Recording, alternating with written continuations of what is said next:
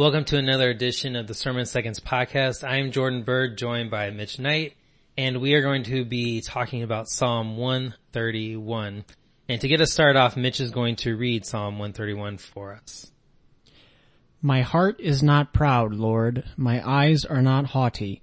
I do not concern myself with great matters or things too wonderful for me, but I have calmed and quieted myself. I am like a weaned child with its mother. Like a weaned child, I am content. Israel, put your hope in the Lord both now and forevermore. I preached on this psalm recently and the tagline that I had to begin the message, and there's a couple of them that I included, and the first one was contentment as being sort of the overall theme of the message, but contentment is a result of being with God to cease being God. So the idea of um, contentment is a result of us spending time with God, but spending time with God removes our desire or inclination to want to be God, which comes out in our being arrogant and our haughtiness and trying to be over and against other people. And the other um, tagline that I used partway through, if my computer would work for me here. Dun, dun, dun, Mitch, you need faster internet apparently. I have gigabit. No, it's probably my computer.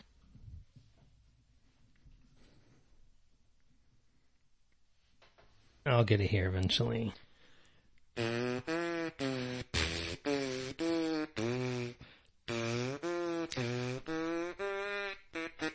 It's probably because if I'm anyone knows out. me, I have a gazillion tabs open on my computer, so that alone is probably part of the problem.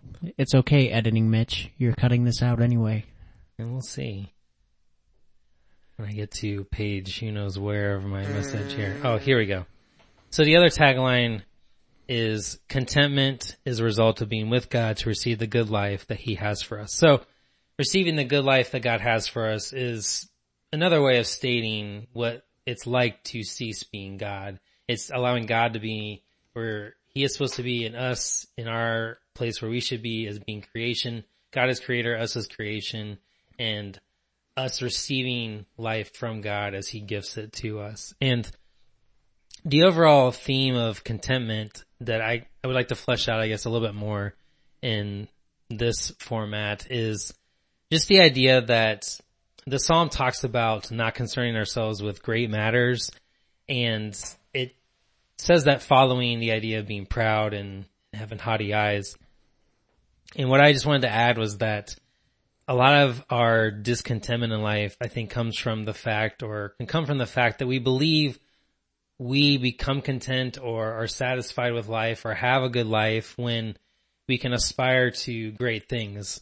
Uh, whenever we lack purpose or meaning, uh, some of the ways we can go about trying to fill that void is by trying to achieve great things or by putting ourselves over and against other people. Like, well, I'm not like that person. So by me being better than that other person gives me meaning just in that me and that other person relationship that they may have no idea about, but I'm putting myself kind of over and against them. And it gives me this sense of meaning uh, that I'm better than they are. I'm over them. I have this role. They don't have this role. Something along those lines.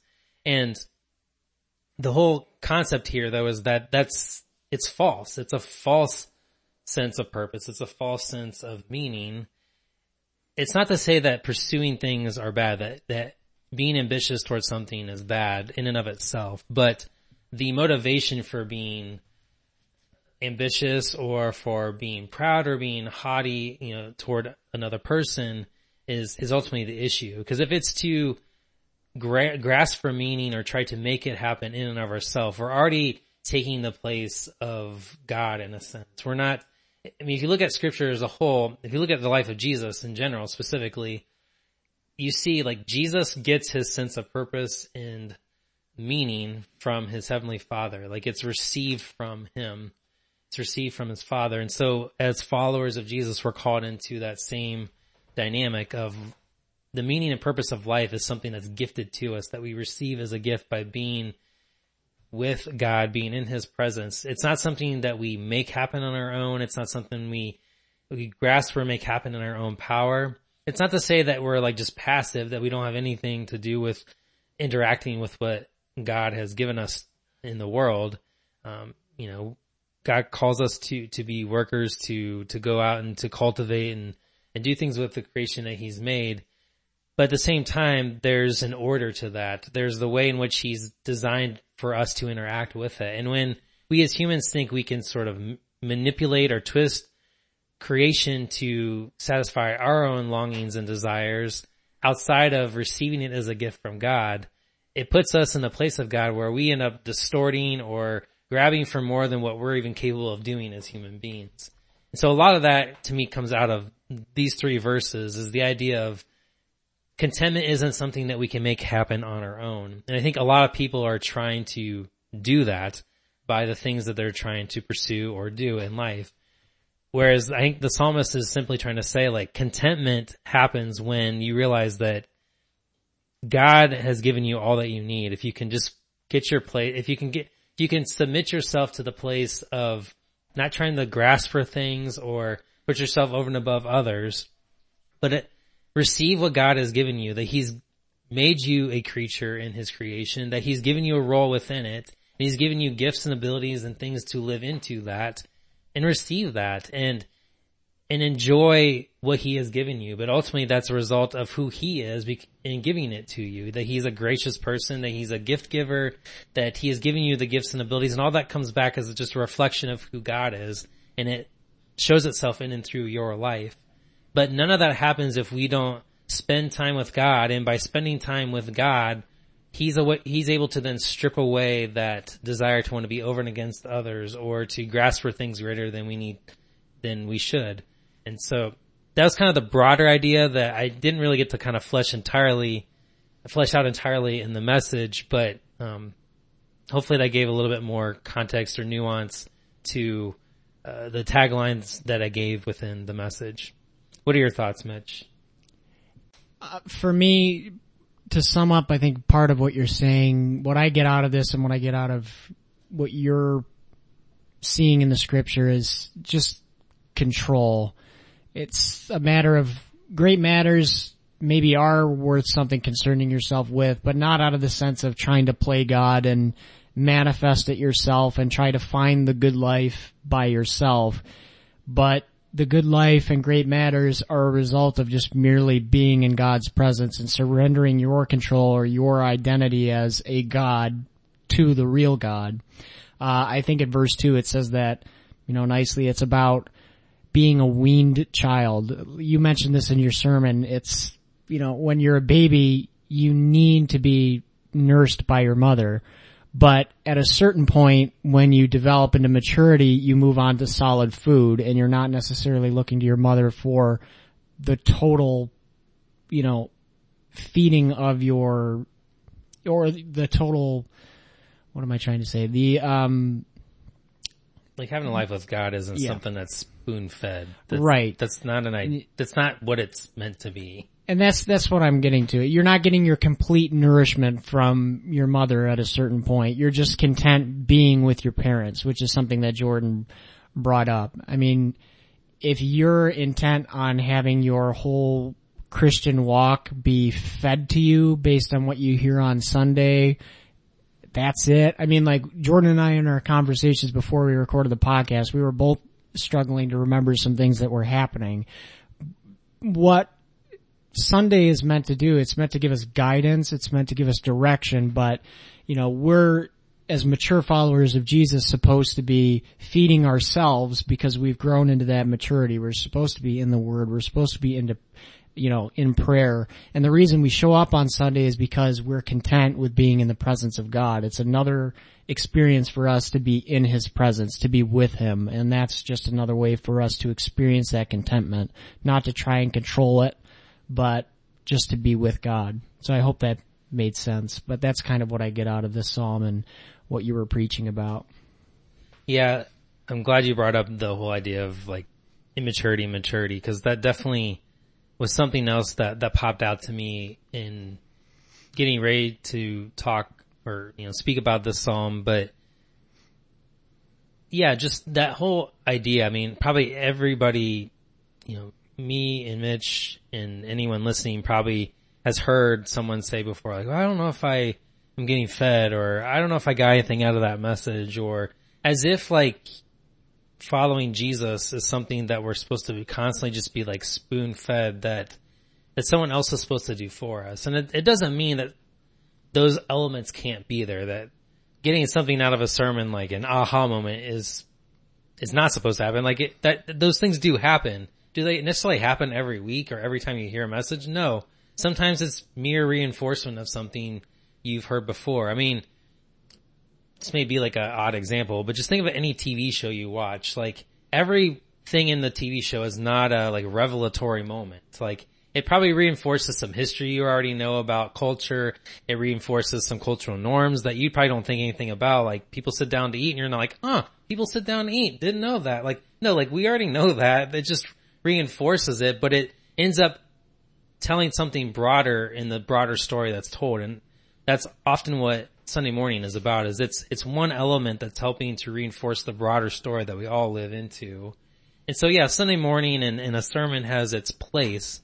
It's not that um, it doesn't have a role as if we can just stop doing it and, and be fine. Like it does have a direct, it helps direct and sort of shape how we are regrounded, I guess, what I'm trying to say is it helps reground us into the story that we're called into in following Jesus. Like it does have a role and it can have aha moments along the way, but we know just from being children that like we're not meant to be spoon fed our entire life and the same reality is the same as being a child of God. We're not meant to be children, like child, you know, immature children like we are children of God, just like all of us are children of our parents. Like that never changes, but our maturity level does ch- or is supposed to change along the way. Like we think, we don't think someone is right when they're still acting like a child into their adult years. You know, if they're a healthy functioning adult in, in the full sense, like we think that's odd. And the same thing is true of the Christian life of following Jesus. Like there's a sense in which we are to become more self-feeders. And it doesn't mean that people don't like cook for us and serve us along the way, but ultimately we learn to sort of do those things in conjunction with those things. Just like all of us probably don't cook dinner for ourselves every night. Sometimes we go out to eat. Sometimes people serve us. Like, that's fine, but that's not the like heart of our life. And probably most people would say like if you did all the time, like that's probably not a healthy, holistic way to live either. Cause you're missing out on part of what it means to do life, like interacting with the food that you eat and the people that you get to eat it with. Like there's a whole larger form of life that we get to engage when we actually participate in the process. So yeah, the whole immaturity and maturity thing definitely uh, stands out from from this psalm. Any other thoughts that kind of stand out to you, Mitch, that you want to highlight from this psalm?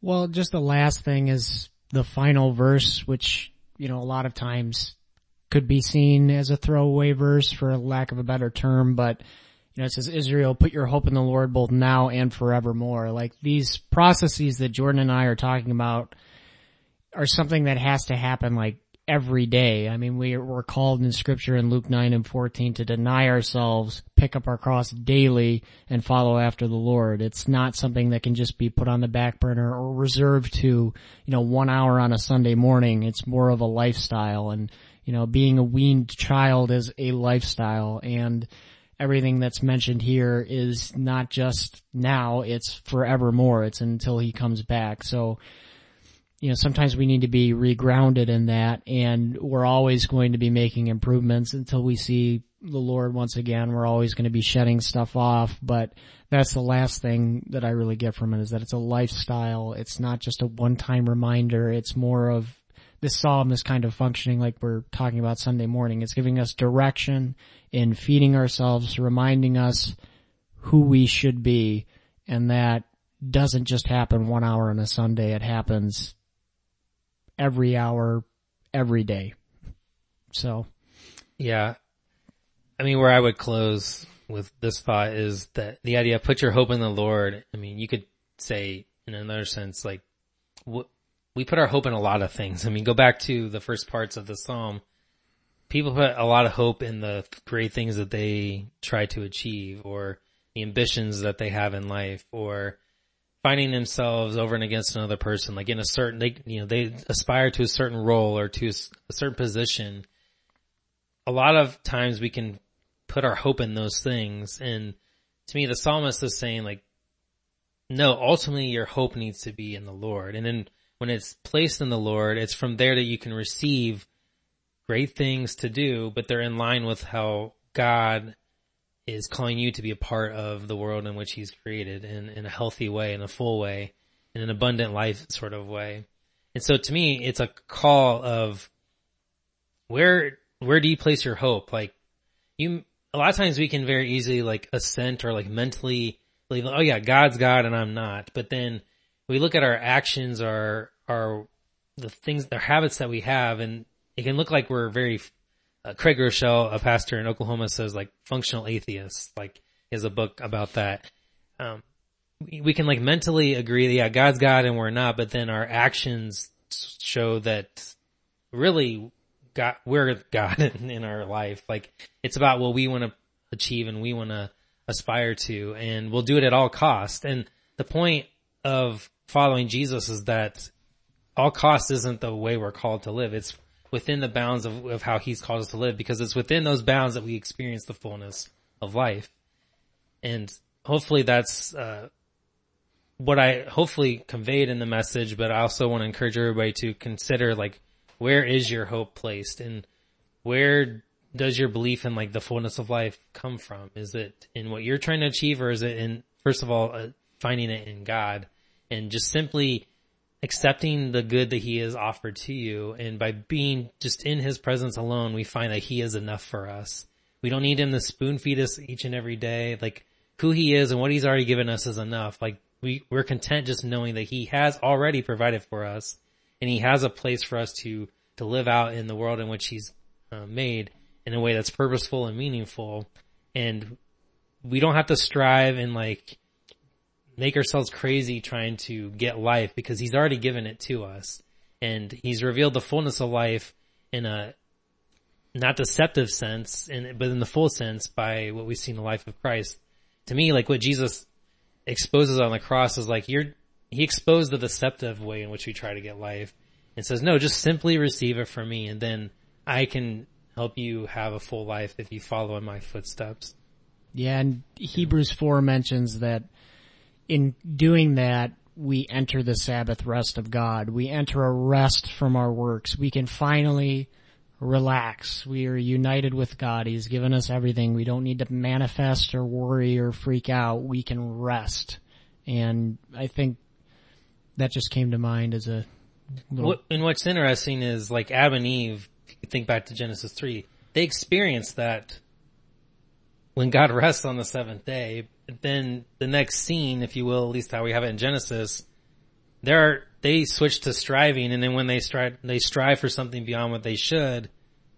They exit the rest, and they just end up in like they're grasping for life, and it just become it's not restful, it's not peaceful because they've tried to go outside of the bounds of what God has already given them. That was already a full life, but they distorted it, and it and it brought chaos to their life and restlessness.